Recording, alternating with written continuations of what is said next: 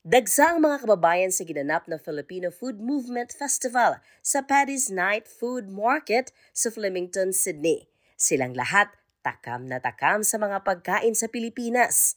Sakto naman ang tema sa taunang kaganapan ay Pasko, kung saan nabibili ang mga pagkaing nakasanayan sa pagdiriwang. Ayon sa founder at presidente ng Filipino Food Movement Australia na si Ana Manlulu, hindi lang ito karaniwang pagdiriwang at pagpapakilala sa mga pagkaing Pinoy, kung hindi gustong ibida ng mga Filipino sa industriyang ito ang Paskong Pinoy sa Australia, partikular na dito sa Sydney. So, sineselebrate yung pagkain natin, yung history ng pagkain natin, yung heritage, and at saka para malaman ng ibang non-Filipinos na Filipino food is here, it's approachable, and it's delicious, di ba? Masarap. At saka maraming variety, hindi lang lechon, hindi lang barbecue. Kaya ito yung platform na, oy, may biko, di ba? Merong palabok. Actually, itong edition ng Filofomo Fest is Pasko. So, we encourage everyone to mga businesses na mag-showcase ng Filipino food na representative of Filipino Christmas. So makikita mo, madaming may mga bagong menu na hindi normally na in-offer nila sa restaurant nila. So may mga daming bibingka, nakita mo ba? Puto bongbong, of course. Kabilang din sa layunin ng pagdiriwang ay ipakilala sa mga batang henerasyon ng mga Filipino dito sa Australia ang talento at pagkaing Pinoy. This is a very iconic venue. Paddy's is, um, you know, in Flemington. It's right in the middle of every, like from the city, coming from the west, coming from the south, nasa sentro. Tapos, yung tapping the second generation, third generation Filipinos, it resonates with me because my kids are that age. Sila yung kabataan ngayon na wala bang mapupuntahan na Filipino food festival na Filipino food. And this is it because madaming mga festival dito sa atin sa Sydney, New South Wales, sa iba-ibang state. Pero there's always a lot of um, cultural stuff. But this one, we want to encourage the young Filipinos na sing here. You know, madaming artists dito that we don't know. We don't have to bring, you know, celebrities from the Philippines. There are talent right here, local talent, Filipino Australian talent that like uh, what you saw back there, si Kaden Umali. And we have some hip hoppers, you know, doing some hip hop dance right there. They're Filipinos.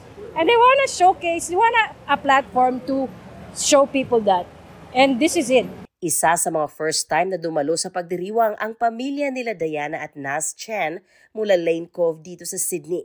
Bitbit pa ang kanilang pitong taong gulang na anak na si Valerie. Kwento ng pamilya, sulit at mahalagang yugto ito sa buhay nila at ng kanilang anak dahil sa unang pagkakataon, nakita nito ang bahagi ng kultura mayroon ang Filipino dito sa Sydney. Actually, it's pretty good. Um, it's opportunity para ma-try yung ibang Filipino restaurants that's in Sydney. So we normally go to, meron kaming mga go-to na restaurants, pero yeah, it's good to explore other restaurants. We don't normally go to events, pero yeah, I think this time around, we were really curious ano yung meron. Baby, how's the food? Yummy. Yummy. Which part do you like? Which food do you like? I like the barbecue. And we're proud to share like yung Philo food with her. Yeah, she likes it. Family bonding ba ito? Uh, yeah, yeah, definitely. Um, and sobrang daming Filipinos dito na she doesn't usually see, so it's quite good. And it's been good. Like, ang daming food dito na hindi din namin usually nabibili, so it's quite good. Kakasimula lang namin, so nasa barbecue pa lang kami. So ano mga plano kakainin? Ah, well, Paghimagas. oo. Ano kaya? Ano kaya? Well, yung ube, ma- masyadong bright na hindi mo maiwasan. So, yun. Yeah. Na- naghahanap ng ube shake tong anak din namin. So, yeah, we're getting there. Sabi naman ng dating Mrs. Universe Australia 2021 na si Christine Totsi Asiron Santos at ngayoy itinanghal na Mrs. Supermodel Worldwide 2023. Sana'y mas maging madalas ang pagdiriwang na ganito dahil nakakawala ng homesickness sa Pilipinas. lalo na ngayong panahon ng Pasko. God, I'm so excited. Talaga nakakamiss yung mga ganitong panahon talaga sa Philippines. Talagang pagpunta ka dito, di ba, parang nasa Pilipinas ka na rin. This is the time talaga na namimiss natin yung mga kababayan natin, yung mga kamag-anak, our loved ones. I really miss Philippines. Pero syempre, dito, look at this! Look at this! How can you miss Philippines when you're already here, Filipino event? I feel so at home right now. Philippoma Fest? Yes! Go, go, go! Agaw eksena naman ang bagong stall na pinipilahan ng marami ni Hana Lu mula Dumaguete na tinawag na Lu Confections dahil sa bentang ice candy at mga Pinoy desserts. Kwento ni Hana, noong una ay hobby lang nito ang pagbibake, lalo't nahinto ito sa pagtatrabaho dahil walang maiiwan sa anak hanggang sa naisipang inegosyo. I I became a stay-home mom, so I started like feeling lonely at home, looking after the baby. So that's when I started trying to bake, and then it became my hobby, and then it became a business. I make customized cakes, and then I'm just doing um with the Filipino market, so that's why I tried doing the Filipino sweets, and then it worked. It worked worked for us. Um, New York cookies is our bestseller, the ube one and the ube brownie.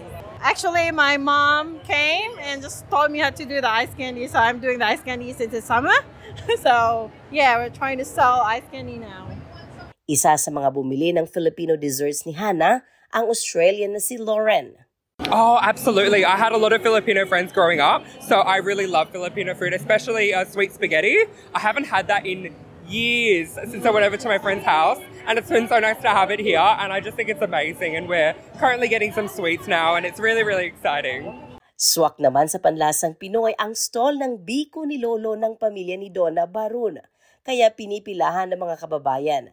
Sabi ni Donna, ang kanilang biko ay hango sa pagluluto ng biko mula sa Pangasinan kung saan nagmula ang pamilya ng kanyang ama. Dati nung pagdating namin, namimiss namin ng Biko. So, nung parents ko pumunta rito to to visit, so we tried to experiment and yung mga yung mga recipes nila. And yan, medyo na-bore kasi yung mga oldies dito. So ito po ginawa naming business, which is okay naman kasi nagustuhan ng mga kababayan. Ano naman yung special dito sa Biko na to? Ito po ay merong latik. Called yung coconut caramel on top. Usually kasi 'di ba nakamix yung yung caramel or yung sweet. Ito po special kasi meron siyang baked on top uh, coconut caramel. Ang pinag-aagawan po dyan ay yung gilid. Yung mga gilid-gilid kasi yung medyo crispy. Totong, ayun. Limang taon na silang nagbibenta dito sa Sydney. So we also deliver to some of the Pinoy shops to promote um, mga delicacies ng Pinas. Tsaka nakakatuwa kasi kahit Aussies, they also like it. Or ibang lahi, nagugustuhan din nila. Ang anak nilang si Seth proud sa pinapakitang talento ng kanyang mga magulang. Tumutulong na din ito sa pagpapalago ng negosyo. Always. This is not even our like only store. We we have the candles there as well at the side right beside us. But um yeah, mom's always been business minded. And so yeah, it's always exciting to be a part of this kind of stuff. Opo, minsan lang po. Uh, Here's the, here's the muscles. Uh, pag uh, we we prepare like maybe like two nights before sometimes. Like for festivals like this, we do two nights. Actually, yung kuya ko po yung nag, nagluto nito. But um, yeah, usually we, we change. So that's sometimes like kind of our part-time job now as well. Samantala, ang apat na dekada na dito sa Australia na si Sue Kalugay, nagpapasalamat sa ganitong mga festival dahil nabibili niya ang kanyang mga namimiss na pagkaing Pinoy. Masarap, masarap. Always, pag Philippine Fiesta, nagpupunta kami. Hindi lang mga kababayan ang nasiyahang tikman ang pagkaing kinasanayan pati na ang ibang lahi. Tulad ni Mustafa mula Lithuania at Andrews na isang Lebanese-Australian. The, the barbecue skewers, it's so good. They're very nice, yeah. They, they, they're so cracker, they're so nice. Si Arvin Manuel naman kasama ang mga rapper. Nagbibenta din ng merchandise na may tatak Filipino na tinatawag na kalye tulad ng mga t-shirt at jacket na may nakasulat na lugar sa Pilipinas. Kwento niya, Bilang isang artist at nagra-rap din, ibinabahagi lang nila ang kanilang kakayahan. Sinishowcase namin yung ano, Filipino talent, Filipino street vibe. Yeah, kung anong ginagawa namin sa kalye, ginagawa lang din namin dito. As a Filipino artist, natural lang sa amin, ginagawa lang namin yung gusto namin gawin. Papasaya sa amin, tanggal stress, after trabaho, ganun.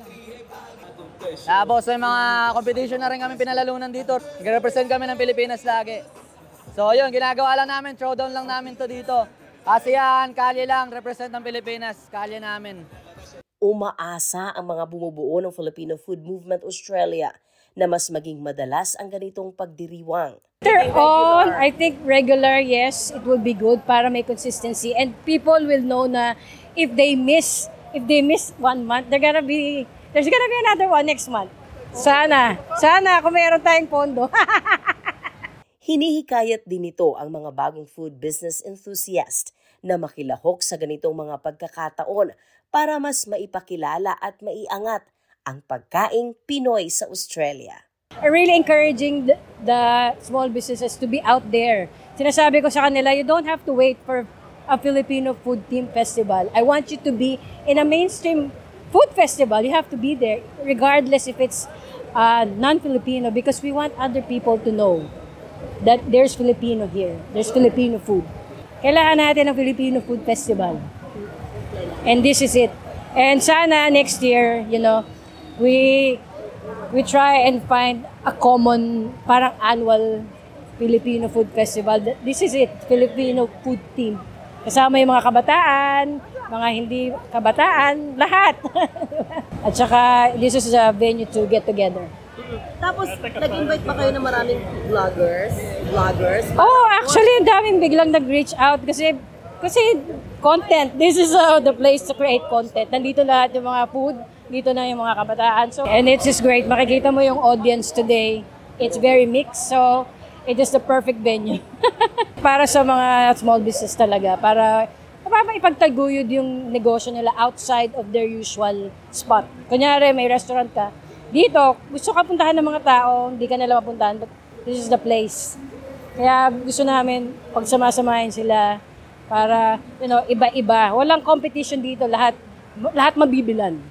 Kailangan maging open tayo outside of our circle na especially yung mga old businesses na nandito na sa Sydney na matagal na.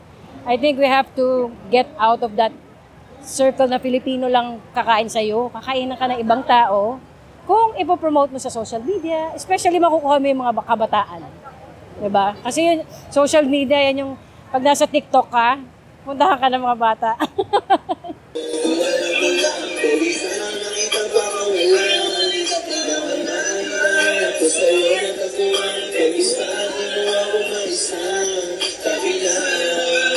Sheila Joy Labrador para sa SBS Filipino.